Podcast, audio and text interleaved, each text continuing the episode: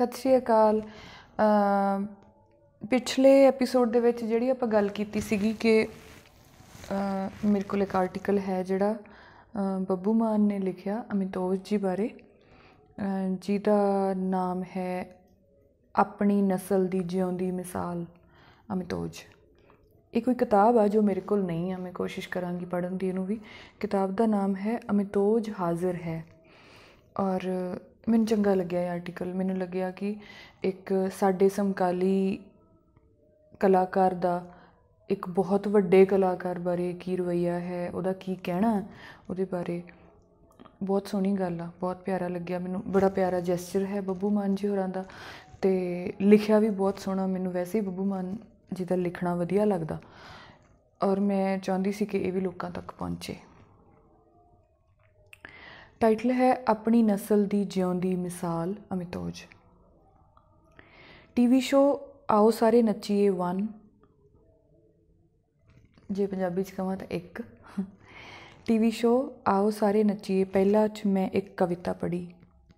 ਉਸ ਦੀ ਕਿਤਾਬ ਖਾਲੀ ਤਰਕਸ਼ ਮੇਰੇ ਹੱਥ 'ਚ ਸੀ, ਇਹ ਸਭ ਕੁਝ ਅਚਾਨਕ ਨਹੀਂ ਸੀ ਹੋਇਆ। ਮੈਨੂੰ ਪਤਾ ਹੀ ਨਾ ਲੱਗਾ, ਉਸ ਦਾ ਖਾਲੀ ਤਰਕਸ਼ ਮੇਰੇ ਹੱਥਾਂ 'ਚ ਕਦੋਂ ਆ ਗਿਆ। ਅਮਿਤੋਜ ਕਿਸ ਨੂੰ ਵਿੰਨਣਾ ਚਾਹੁੰਦਾ ਸੀ? ਉਸ ਦੇ ਸਾਰੇ ਤੀਰ ਵਾਪਸ ਆ ਕੇ ਉਸ ਦੀ ਹੀ ਛਾਤੀ 'ਚ ਵੱਜਦੇ ਰਹੇ।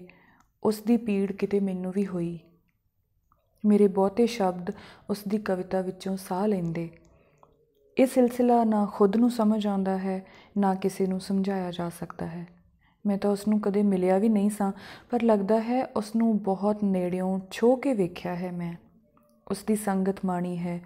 ਅਜਿਹੇ ਬੰਦੇ ਨੂੰ ਮਿਲਣ ਵਾਸਤੇ ਆਪਣੀ ਪੁੱਠ ਵੇਖਣੀ ਪੈਂਦੀ ਹੈ। ਪੁੱਠੀ ਛਾਲ ਮਾਰ ਕੇ ਹੀ ਅਜਿਹੇ ਬੰਦਿਆਂ ਦੇ ਦਰਸ਼ਨ ਹੁੰਦੇ ਹਨ। ਮੈਂ ਉਦੋਂ ਛੋਟਾ ਸੀ ਜਦੋਂ ਕੱਚ ਦੀਆਂ ਮੁੰਦਰਾਂ ਪ੍ਰੋਗਰਾਮ ਪੇਸ਼ ਕਰਦਾ ਸੀ ਅਮਿਤੋਜ। ਮੈਂ ਉਸ ਨੂੰ ਵੇਖਦਾ ਰਹਿੰਦਾ ਉਚੇਚ ਕਰਕੇ। ਉਸ ਦੀ ਪੇਸ਼ਕਾਰੀ, ਜਾਦੂਗਰੀ ਅਦਾਵਾਂ, ਤਲਿਸਮੀ ਬੋਲ, ਉਸ ਦਾ ਅੰਦਾਜ਼ ਮੇਰੇ ਤੇ ਛਾਇਆ ਰਹਿੰਦਾ। ਉਸ ਦੀ ਸਾਧਨਾ 'ਚੋਂ ਇੱਕ ਯੋਗੀ ਬੋਲਦਾ ਸੀ। ਉਸ ਦੇ ਕੰਨਾਂ 'ਚ ਇੱਕ ਸਦੀ ਦੇ ਸੰਤਾਪ ਦੀਆਂ ਮੁੰਦਰਾਂ ਸਨ। ਉਸਨੇ ਆਪਣੀ ਮਾਂ ਦਾ ਦੁੱਧ ਨਹੀਂ ਸੀ ਚੁੰਗਿਆ, ਬਲਕਿ ਉਮਰਾਂ ਦੀ ਪੀੜ ਚੁੰਗੀ ਸੀ। ਇਸ ਲਈ ਉਹ ਅਮਿਤੋਜ ਸੀ। ਉਸ ਨਾਲ ਹਵਾਵਾਂ ਨੇ ਇੰਜ ਹੀ ਮਹਿਕਣਾ ਸੀ ਤੇ ਉਸਨੇ ਇੰਜ ਹੀ ਜਾਣਾ ਸੀ।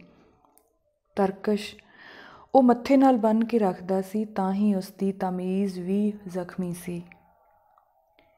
ਮੈਂ ਉਸ ਨੂੰ ਚਾਹ ਕੇ ਵੀ ਮਿਲ ਨਾ ਸਕਿਆ। ਸਬਬ ਬਣਦਾ ਬਣਦਾ ਰਹਿ ਗਿਆ। ਉਸ ਦੇ ਕੰਨ ਜਨਮ ਤੋਂ ਪਹਿਲਾਂ ਹੀ ਵਿੰਨੇ ਹੋਏ ਸਨ। ਉਸ ਦੇ ਕੰਨਾਂ 'ਚੋਂ ਨਾਗ ਲਮਕਦੇ ਰਹਿੰਦੇ ਸਨ ਜੋ ਹਰ ਪਲ ਉਸ ਨੂੰ ਡੰਗਦੇ ਰਹੇ। ਮੈਂ ਉਸ ਨੂੰ ਸਿੱਧਾ ਮਿਲਣਾ ਚਾਹੁੰਦਾ ਸੀ, ਸਿੱਧਾ ਟੱਕਰਨਾ ਚਾਹੁੰਦਾ ਸੀ। ਇੱਕ ਵਾਰੀ ਮੋਹਾਲੀ ਮੇਰੇ ਘਰ ਸ਼ਮਸ਼ੇਰ ਸੰਧੂ ਤੇ ਹਰਜੀਤ ਨਾਗਰਾ ਬੈਠੇ ਸਨ। ਗੱਲਾਂ ਗੱਲਾਂ 'ਚ ਮਿਤੋਜ ਹਾਜ਼ਰ ਹੋ ਗਿਆ। ਮਿਲਣ ਦੀ ਇੱਛਾ ਜਾਗੀ। ਮੈਂ ਕਿਹਾ, ਅੱਜ ਹੀ ਉਸ ਨੂੰ ਮਿਲਣ ਚੱਲਦੇ ਹਾਂ ਸ਼ਮ, ਸ਼ਮਸ਼ੇਰ ਸੰਧੂ ਨੇ ਕਿਹਾ ਕੱਲ ਚੱਲਦੇ ਹਾਂ ਫਿਰ ਉਹ ਕੱਲ ਕਦੇ ਨਹੀਂ ਆਇਆ। ਉਹ ਕੱਲ ਅੱਜ ਵੀ ਮੇਰੇ ਮੱਥੇ 'ਚ ਦੁਖਦਾ ਹੈ। ਅਸਲ 'ਚ ਮੈਂ ਚਾਹੁੰਦਾ ਸੀ ਕਿ ਅਜਿਹੇ ਫੱਕਰ ਜੋਗੀਆਂ ਦੀ, ਆਪ ਗੱਲਾਂ ਕਰਦਿਆਂ ਦੀ ਵੀਡੀਓ ਬਣਾਈ ਜਾਵੇ, ਉਹਨਾਂ ਦੀ ਯਾਦ ਸਾਂਭੀ ਜਾਵੇ। ਮੈਂ ਭੂਸ਼ਣ ਧਿਆਨਪੁਰੀ ਨੂੰ ਵੀ ਮਿਲਣਾ ਚਾਹੁੰਦਾ ਸੀ, ਉਹ ਇੱਛਾ ਵੀ ਮਨ 'ਚ ਹੀ ਰਹਿ ਗਈ।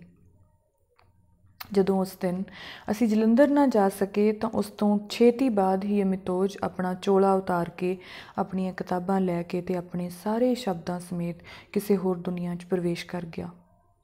ਜਦ ਮੈਂ ਸੁਣਿਆ ਤਾਂ ਬਹੁਤ ਦੁੱਖ ਹੋਇਆ, ਪਰ ਉਸਨੇ ਤਾਂ ਜਾਣਾ ਹੀ ਸੀ। ਬੇਤਰਤੀਬ ਹੋਇਆ ਬੰਦਾ ਆਪਣੇ ਆਪ ਨੂੰ ਕਿੰਨਾ ਕੁ ਤਰਤੀਬ 'ਚ ਰੱਖ ਸਕਦਾ ਹੈ। ਸਾਡਾ ਵੱਡਾ ਸ਼ਾਇਰ ਸ਼ਿਵ ਵੀ ਮਗਦੀ ਉਮਰੇ ਤੁਰ ਗਿਆ, ਗੁਲਵਾਸ਼ ਵੀ ਇੰਜ ਹੀ ਤੁਰ ਗਿਆ। ਇਹਨਾਂ ਸ਼ਾਇਰਾਂ ਨੇ ਆਪਣੇ ਸੂਰਜ ਦੇ ਟੁਕੜੇ ਆਪਣੇ ਹੱਥੀਂ ਕੀਤੇ। ਕਿਸੇ ਨੂੰ ਕੀ ਦੋਸ਼ ਦੇਣਾ? 1970 ਤੋਂ 90 ਵਿਚਕਾਰਲੇ ਸ਼ਾਇਰਾਂ ਦੀ ਸੋਚ ਸ਼ਾਇਦ ਇਸੇ ਤਰ੍ਹਾਂ ਦੀ ਹੀ ਸੀ ਕਿ ਜੇ ਮੋਢੇ ਤੇ ਝੋਲਾ, ਕੁੜਤਾ, ਪਜਾਮਾ ਪਾਇਆ ਹੋਵੇ, ਸ਼ਰਾਬ ਹੋਵੇ, ਤਾਂ ਹੀ ਸ਼ਾਇਰੀ ਹੋ ਸਕਦੀ ਹੈ। ਅਮਿਤੋਜ ਦਾ ਸਮੇਂ ਤੋਂ ਪਹਿਲਾਂ ਟੁਰ ਜਾਣਾ, ਮੈਂ ਸਮਝਦਾ ਹਾਂ, ਸ਼ਰਾਬ ਹੀ ਇੱਕ ਕਾਰਨ ਸੀ। ਉਹ ਆਪਣੇ ਢੰਗ ਨਾਲ ਜਿਉਂਦਾ ਸੀ, ਉਹ ਇੱਕ ਕਵਿਤਾ 'ਚ ਲਿਖਦਾ ਹੈ, ਦੁਨੀਆ ਭਰ ਦੀ ਸ਼ਿਕਸਤ ਨੂੰ ਜਿੱਤ ਕੇ ਆਪਣੇ ਖੀਸੇ 'ਚ ਪਾ ਛੱਡਣਾ ਤੇ ਮਸਾਲਾ, ਮਸਾਣਾ ਦੀ ਸਲਤਨਤ ਵਿੱਚ ਆਪਣੇ ਬਾਗੀ ਹੋਣ ਦਾ ਐਲਾਨ ਕਰਨਾ, ਇਹ ਕਿਸੇ ਜਣੇ ਖਣੇ ਦੇ ਵਸ ਦਾ ਰੋਗ ਨਹੀਂ, ਇਹ ਸਿਰਫ ਅਮਿਤੋਜ ਹੀ ਕਰ ਸਕਦਾ ਸੀ। ਵਾਕਈ ਅਮਿਤੋਜ ਦਾ ਚਿੰਤਨ ਸਿਰਫ ਅਮਿਤੋਜ ਹੀ ਕਰ ਸਕਦਾ ਸੀ। ਉਸ ਦਾ ਜ਼ਿਕਰ ਹੋਣ ਨਾਲ ਮੈਂ ਉਸ ਨਾਲ ਜੁੜ ਗਿਆ ਸੀ। ਖਾਲੀ ਤਰਕਸ਼ ਮੇਰੀ ਲਾਇਬ੍ਰੇਰੀ 'ਚ ਪਈ ਹੈ। ਅੱਜ ਵੀ ਉਸ ਦੀ ਸ਼ਾਇਰੀ ਮੇਰੇ ਅੰਗ ਸੰਗ ਹੈ। ਸਵੰਬਰ ਬਨਵਾਸ ਵਾਪਸੀ ਤੇ ਹੁਣ ਮੇਰਾ ਕੀ ਕਰੋਗੇ? ਡੈਡ ਡ੍ਰੀਮਲੈਂਡ ਪਲੰਗ ਵਰਗੀਆਂ ਕਵਿਤਾਵਾਂ ਸਿਰਫ ਅਮਿਤੋਜ ਹੀ ਹੰਡਾ ਸਕਦਾ ਸੀ। ਅਮਿਤੋਜ ਨੂੰ ਪੜਿਆ ਜਾਣਾ ਚਾਹੀਦਾ ਹੈ। ਉਸ ਬਾਰੇ ਬਹੁਤ ਕੁਝ ਲਿਖਿਆ ਜਾ ਸਕਦਾ ਹੈ। ਉਹ ਵੱਡਾ ਸ਼ਾਇਰ ਸੀ। ਉਸ ਦੀ ਛਾਤੀ ਦਾ ਸਾਹ ਕਾਲਾ ਪੈ ਗਿਆ।